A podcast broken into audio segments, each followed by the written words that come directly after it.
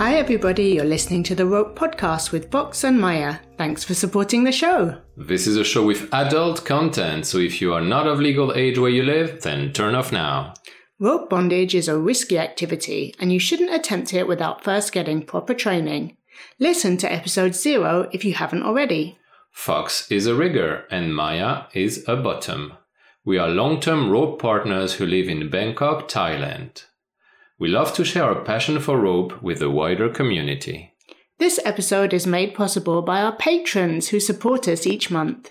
If you would like to help, head to ropepodcast.com to see many options. This year, we want to focus on bringing the Rope Podcast to a wider audience. To achieve that, we would like to ask you to follow us on Instagram and reshare this episode in your Instagram stories. We are Rope Podcast on Instagram. Another thing that helps us is if you give us a star rating on Apple Podcasts. It's anonymous, so you won't have your name visible on the internet connected with a kinky podcast, don't worry. And now going on with the show.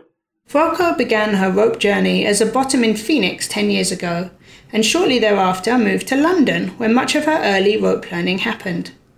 Upon moving back to the US, she began presenting at cons and intensives around the country, sharing her love of rope. As an educator, she's decidedly non dogmatic in her approach to teaching. Her classes aim to help bottoms to better understand their bodies in movement and to offer riggers the knowledge to adapt their tying to the unique needs of their partners. When she's not doing rope, Fuoco is a professional acrobat. Her dedicated study of the mechanics of the body make her especially interested in developing more comprehensive education for bottoms informed by these practices. She's also a leftist who believes that kink is inherently political. She strives to bring her politics, her values, and an accountability for those values into her teaching spaces. Fuoco, welcome to the Rope Podcast. Hi, thanks for having me. Our pleasure. To get us started today, can you tell us how you discovered rope bondage in the first place? Yeah, um, I was, I guess I was probably, I was just out of college, so I must have been like 22 and I started Googling how do I find people to tie me up? Um, which at that time led me to some pretty creepy corners of the internet. I think that collarme.com was still a thing back then. And, um, I definitely made a profile. Uh, but eventually that led me to finding and like discovering my local kink community. And I wasn't so specifically interested in rope bondage. I was interested in bondage more broadly and like kink for sex. And that though, of course, coincided with a time when rope bondage specifically was pretty was exploding in popularity. And um, so once I was in kink community, I became especially interested in rope. Okay, that, that makes a lot of sense. And your interest at first was from the bottom side or the top side? Uh, yeah, I was a bottom for a couple of years before I started I was definitely interested as a bottom. Um, and then I started self tying mostly because at the time I was living in, I was living in Europe pretty early on in my rope journey. And at the time, five day long intensives were the thing. So you'd, you'd travel to Berlin. That was, I mean, that was where I was traveling to most often was like traveling to Berlin and five days of like eight hour days of education. And I was just bored out of my mind, right? You're just like three, still with your arms behind your back. And so I just started like learning to tie because I was so bored. Not because yeah. I had sort of like innate desire to tie people, but it definitely like that interest grew out of out of that more than anything else. And did it feel different for you self tying versus being tied by someone? Yeah, for sure. For sure. For sure. I think that I, I think that I was always fascinated by rope in all of its sort of like applications. And so I liked self tying just because knowing anything more about rope was really good, uh, and felt really exciting. But I definitely self tied as like an intellectual interest rather than to like feel something necessarily, or rather to have the sort of like experiences that I was looking for out of bottoming. So it was more about the craft of how to tie than the sensation, as opposed to when you bottom, you're maybe more looking for a certain experience, if I understand you correctly. Yeah, craft is is the right is a good way to put it. Like I I maybe at some point, excuse me, I mean, that was a while ago. And so perhaps at that time I was interested in getting to a place where I could self tie to give myself some sort of experience, but I don't think I ever really got there. Like, I don't think that if I was pursuing that, and I don't totally remember, it wasn't something where I ever fell into a good rhythm where self tying was like deeply satisfying in that way. But I was always like, I was always excited to be able to take what I was sort of observing and absorbing in these workshop settings and just put them in my hands and put them in my fingers and put it on my body myself. And so then how did you transition from this bottom who self ties to being a rope educator? Like what was the what was the click? I think I was asked initially to teach like a small little bottoming rope bottoming 101 thing for London's I can't even think of the name of the event right now, but uh, there was very, very little in the way of bottoming education that existed at that time. Um, it was it was really hard to come by bottoming education, and that I was also sort of just starting my. I'm a circus artist in my professional life. Vanilla the vanilla life distinction feels very weird when your job is a circus artist. It all sort of blends together. But so like I also am a circus artist, and I was also really just starting to deepen my study of circus. And I felt like there I was in this space where I was doing things with my body that were similar to rope, but I was being given very, very detailed instruction on how my body could work in, in these ways to achieve these things. And so the uh, lack of bottoming education in the rope space felt really apparent to me. And I felt like I had a few things to offer from the circus space. Uh, and I remember teaching a workshop with uh, Anna Bones was demo bottoming for me. I wanted to really quickly just talk about the risks of box tie and sort of like nerve pathways and te- the tension that you might want to experience within a box tie. And I put her in a box tie on the ground, like a really shitty one. Like for the sake of of demonstration, I wanted to be like, here's what a bad box tie looks like. Um, and I remember saying out loud something like, you know, when you see this, like it's not necessarily going to be a huge red flag for for groundwork, but it is going to be a big red flag for suspension. And then in that moment, she was like, actually, I think my thumb's going numb just from this shitty that's on the floor that's unloaded. Um, but yeah, I guess that that you know that was sort of the start of it. Um, I I got into education because I was asked, and then I think at the time uh, people saw me as capable for reasons that I don't really like value anymore, right? At the time, people saw me as capable because I was flexible, I was athletic.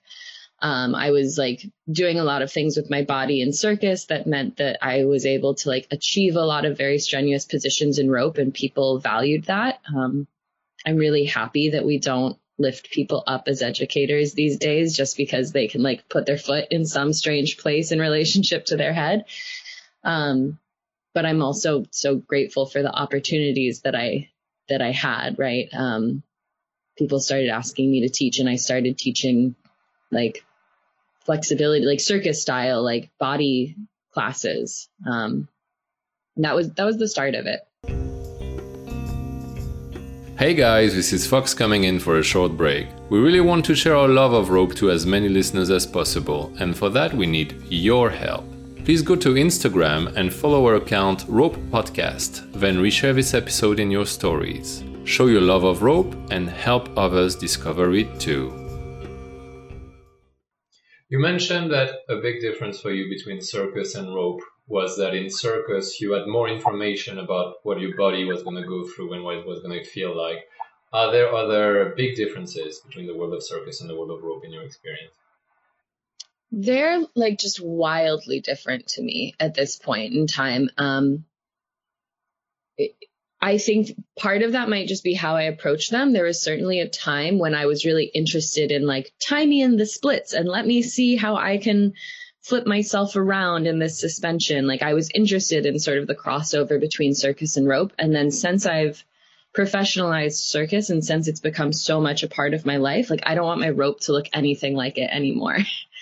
um, I'm like if you had told me 10 years ago or eight years ago that like someday you're only going to be interested in like suffering in rope and you're not going to be interested in movement or you're not going to be interested in this acrobatic rope, I would have thought you were, I, I just wouldn't have believed you at all. But, um, but something that, well, so to back up, I suppose a little bit, something that deep training in circus has taught me uh, is how little control we actually have over our bodies in rope. I think there's like a lot of I think that the ideas of active bottoming that have been sort of like circulated and the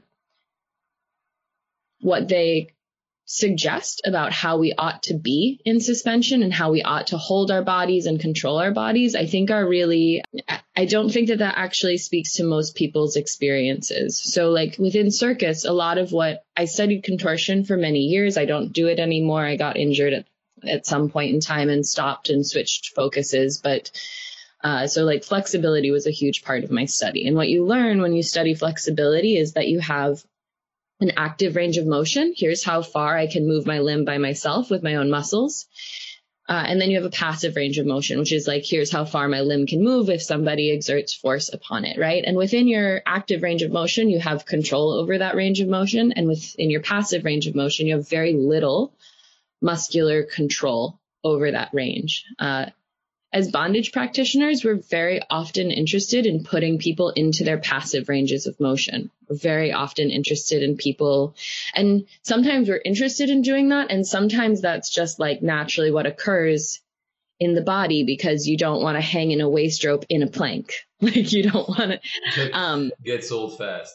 Yeah, totally. It's not not the most sustainable path. I guess I've maybe wandered around your question a little bit of like what circus, how circus and rope feel different or how they feel similar. But uh, as I've gotten more and more attuned to my body and what my body does in these positions in circus that look very similar to positions that you might achieve in bondage, what I realize is that in circus, I have a great deal of control over my body and often in rope, I'm in spaces where I don't have a great deal of control over my body. And that's sort of by design and that's sort of like inherent to the process. And there are exceptions to that rule. There are moments where you can certainly protect and control your balance or control uh, how engaged you are in a joint, but for the most part, not.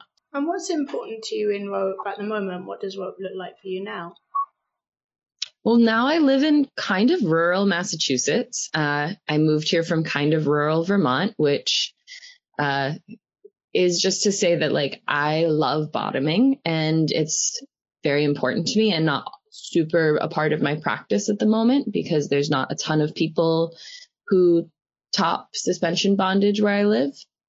Um, so that's really changed. It, it hasn't changed what's important to me, but it has changed sort of like what my expression of what's important to me looks like. I seek out tying mostly with friends. Rope is not super uh, sexual for me at this point in time. Bondage is, but like rope, rope bondage, bondage more broadly is is like part of a, a sexual interest. But right now my like rope practice is really a way of connecting with with friends who I consider to be close friends and sharing like fun, playful, sometimes sadistic, sometimes intense spaces, but often just that. There, you know, there was a time in my life when I chased chased out scenes with like scary sadists who like made me feel all sorts of like ways and that's not something that I that I look for anymore. Um what and as a top changed that meant you used to seek that experience and you don't so much at the moment. I mean honestly, I think that I like many people got burned a couple of times in the like not you know i think that there that's that's such a huge question. I think i came into my own queerness in a lot of ways. Um in all of the ways that a 20 year old picks like sexual partners differently than a 30 year old picks sexual partners differently like my rope preferences changed in in those ways too. The sort of like hot scary dominant sadist used to be very interesting to me. Um, probably both as a rope person in my life and also as like maybe some sort of potential like sexual or romantic partner.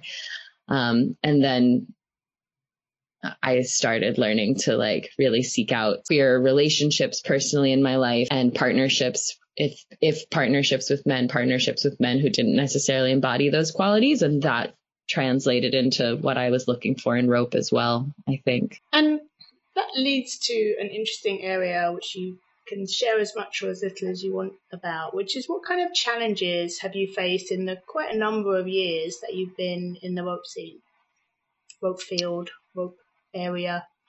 Yeah, I mean, I guess the the initial reaction and my immediate my brain immediately goes to sort of the challenges of rope bottoming education being uh, accepted, respected, valued equally.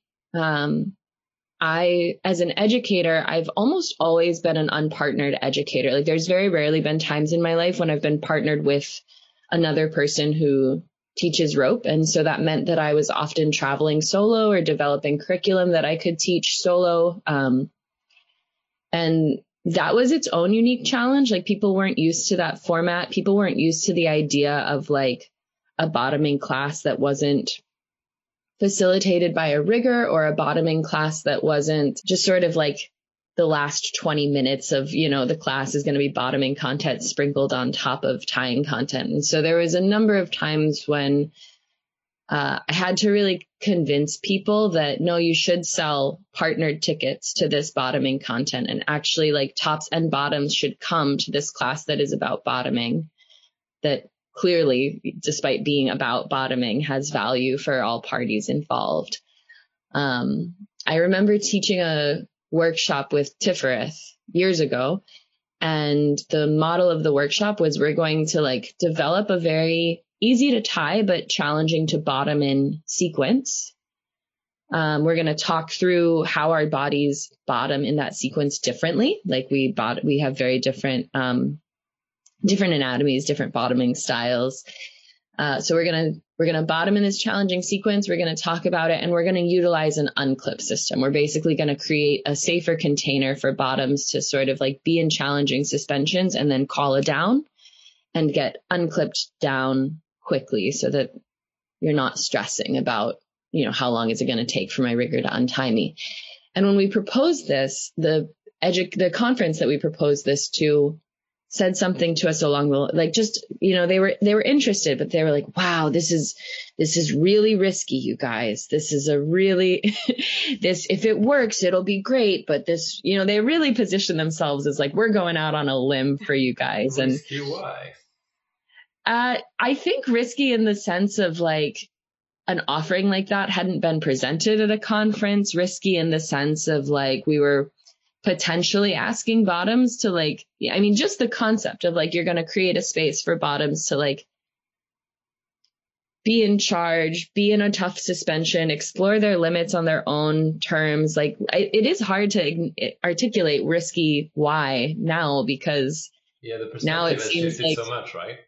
Has everything shifted so much? Yeah, but at the time it was a pretty wild proposal. Um, so that's that's a challenge that certainly uh, that certainly like comes to mind, right? Just sort of bringing bottoming education into the fold. And then with, with that, like compensating your bottoming educators, right? There was years, there was a few years period of time where I was on the education board for a big conference and we had known that we wanted to start asking tying pairs to present as opposed to like just riggers with their nameless bottom and that we wanted the content to be focused on bottoming and topping.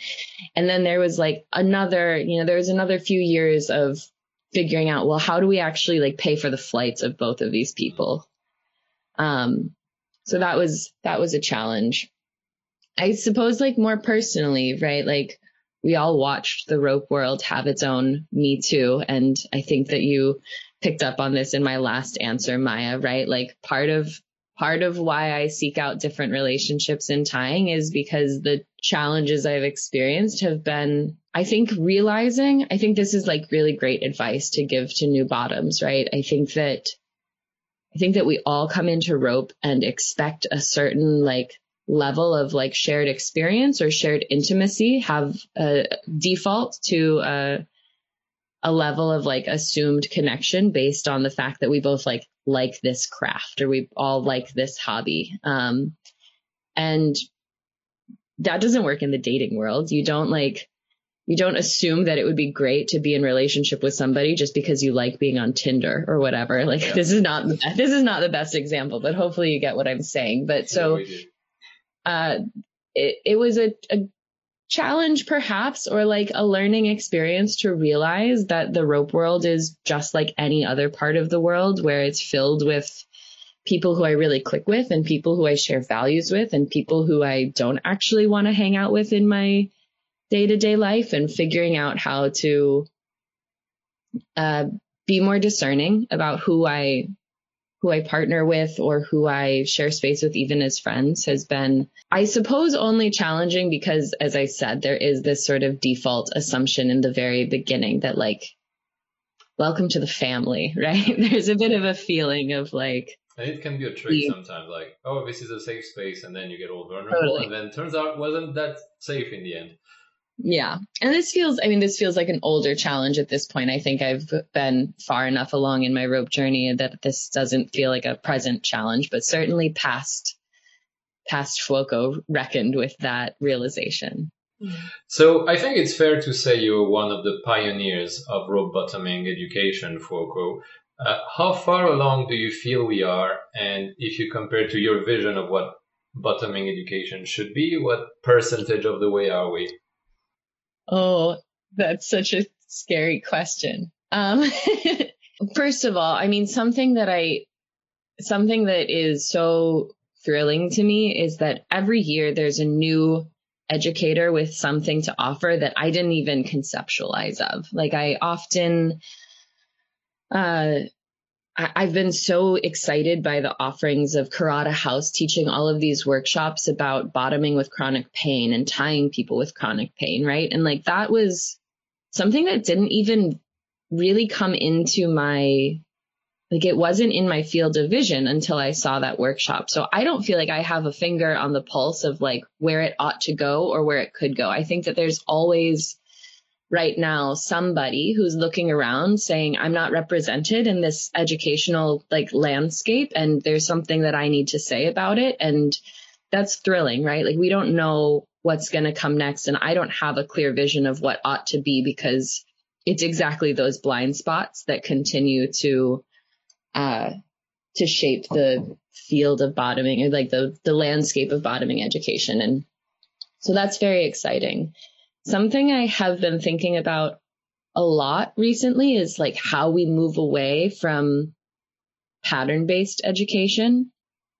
Um, I think that this is actually like part of my, I don't know that I feel so committed to this because it's a pretty recent thought. Like maybe in the last six to 12 months, I've really been thinking about how do we, how would it look different if from a starting point of teaching people to tie, we were really teaching people about bodies um, it, it sounds so intuitive. It sounds so obvious. Like, of course, we're working with bodies, right? But like, I don't know that we really teach people that when you're tying a futomomo, you have to think about the fact that you're tying the lower leg to the upper leg and you're trying to like exert leverage against the knee and uh, you know, people talk about patterns and they talk about rope placement in terms of like what spot's going to hurt and what spot's not going to hurt, but we don't necessarily teach tying in terms of like the joints that we're trying to affect. It's the rope um, first, not the joint first. It's the rope first. Yeah, and you first. Right, t- exactly. You you see this in how people how people learn that there's like uh, that right now in people's educational journey there's sort of like learning the frictions. And then once the frictions start to settle into a clear, like into clarity, there's sort of like being able to understand the pattern more holistically. And then there's a point of like, now I can refine my tension and now I can start to understand how this pattern operates on the body. At least to me, this seems to be a, a sort of common trajectory for new riggers as they're learning. And I don't have a perfect answer to how we shift that, but I have been really interested recently in developing curriculum that like truly starts from a place of like feel how a body moves, feel when a joint comes into tension, think critically about the range of motion that a joint has and understand that when we're tying, what we're always trying to do is put the body into a position where the body has blocked itself in some way. It's either come, it's either, you know, a limb has met a torso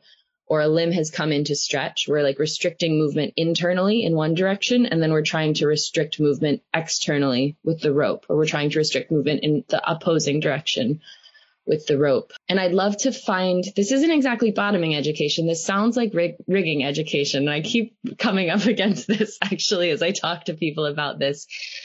But I think it's actually the best, um, the best outcome is that we're not we're not developing this fully fleshed out curriculum of bottoming education that sits along rigging education, but that rather we're starting to like teach people differently such that in every, you know, that's, it's always the goal is like, you need to have 50% bottoming education and 50% rigging education in any class. This is the goal that I kept hearing articulated when I was on like the education board of these various conferences. But actually, if the class that you're proposing is a class on like five different variations of hip harnesses, like there's not 50% of bottoming education that can exist in that class. Like that's a, it, it's a standard that doesn't make sense in the context of that class. And we keep trying to like jam more bottoming education into these very, very like pattern centric classes. And I'm really interested in what will happen to bottoms and their own experiences of their bodies and their own ability to communicate like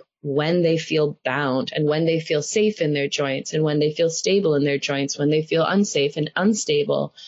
Uh, if we shifted to curriculums that really centered like understanding bodies differently. Hey, dear listeners, we didn't want you to miss any part of our super cool conversation with Fuoco. And so to hear the second half of this interview, tune in into the very next episode of the Rope Podcast. Thanks for listening. And have fun tying.